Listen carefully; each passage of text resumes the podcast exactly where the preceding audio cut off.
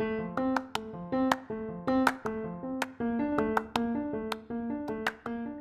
are listening to Challenge to Lead five minute thought nuggets to inspire you to be better.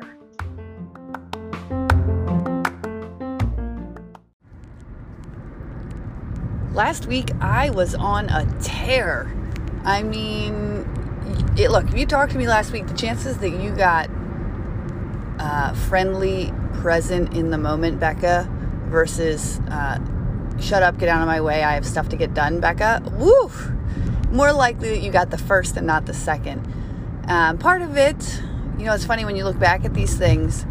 Part of it is because I had a bunch of schedule changes in in my week, and I was responsible for taking care of more people, and um, I I just hadn't adapted to it yet. That's something you really got to watch out for when your schedule changes um, the stress level goes up until you adapt to it. And with kids going back to school, which mine haven't yet, uh, but with kids going back to school, that's a real thing in many households. And then the other thing is, I'm pretty sure my husband's stress level at work is super high, although he's not really in touch with his feelings in this way. I just know that he has certain behaviors that he does when he gets really stressed down at work.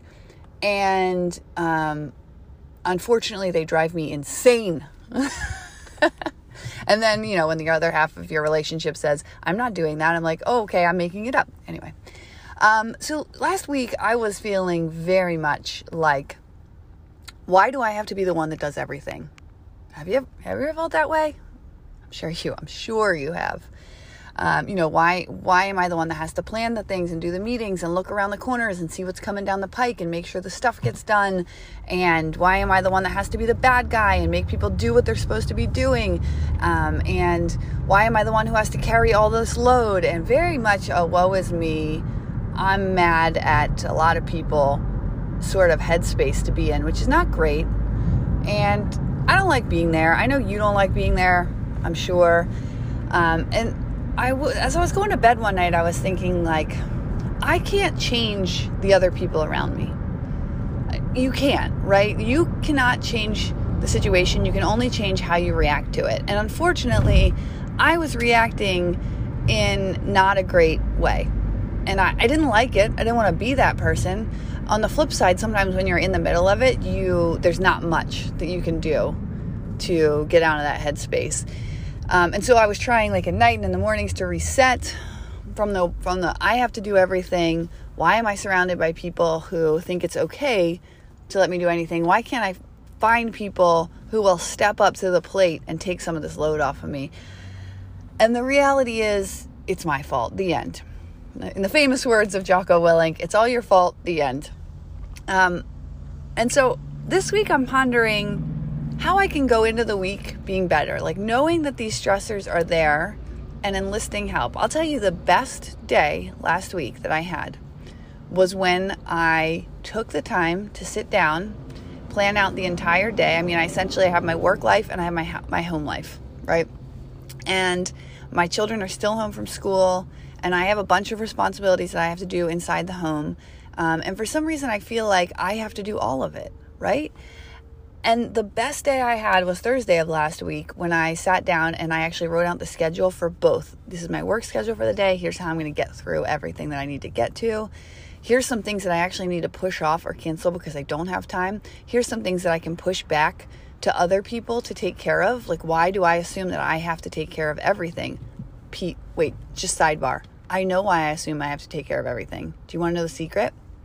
It's because I wait till the last minute to get things done and I don't do enough planning ahead for allocating resources to make sure that, that other people have capacity to help out. So then, because I have waited till the last minute, um, I do have to do everything because I need it done like now. Whereas if I had just put a little bit more forethought into looking at what was coming up, if I had done what I'm supposed to do as the leader and spend my time looking into the future and not just executing day to day to day, uh, I wouldn't be, I wouldn't feel this way.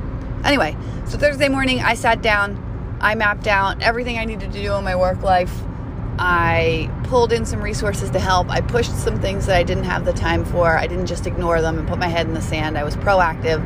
And then on the home life, I did the same thing. I mapped out the day for my kids uh, and I said, man, these are the things that I've put on my plate that have to be done. But my children are not idiots. Like, they're actually amazing kids who are pretty responsible.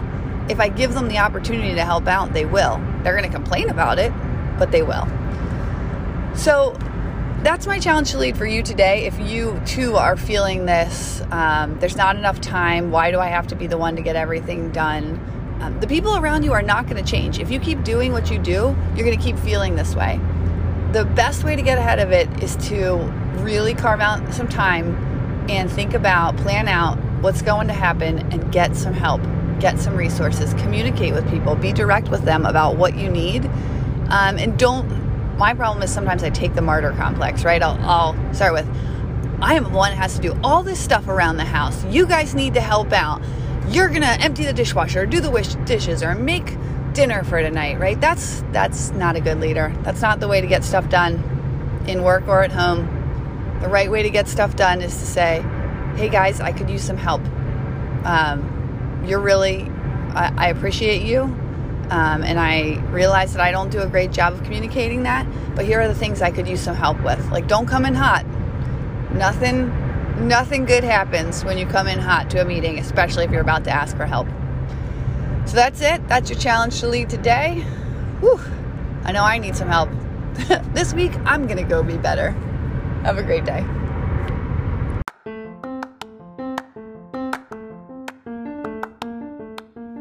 Thank you for taking the time to listen today. I appreciate it and I appreciate you. I have two challenges for you right now. Number one, stop. Take some time to think about what you just heard and apply it to your life and your situation and use it to be better today. Two, I have a goal to get to 100 more subscribers. So if you got something out of this and would share it, I would greatly appreciate that. Have a great day.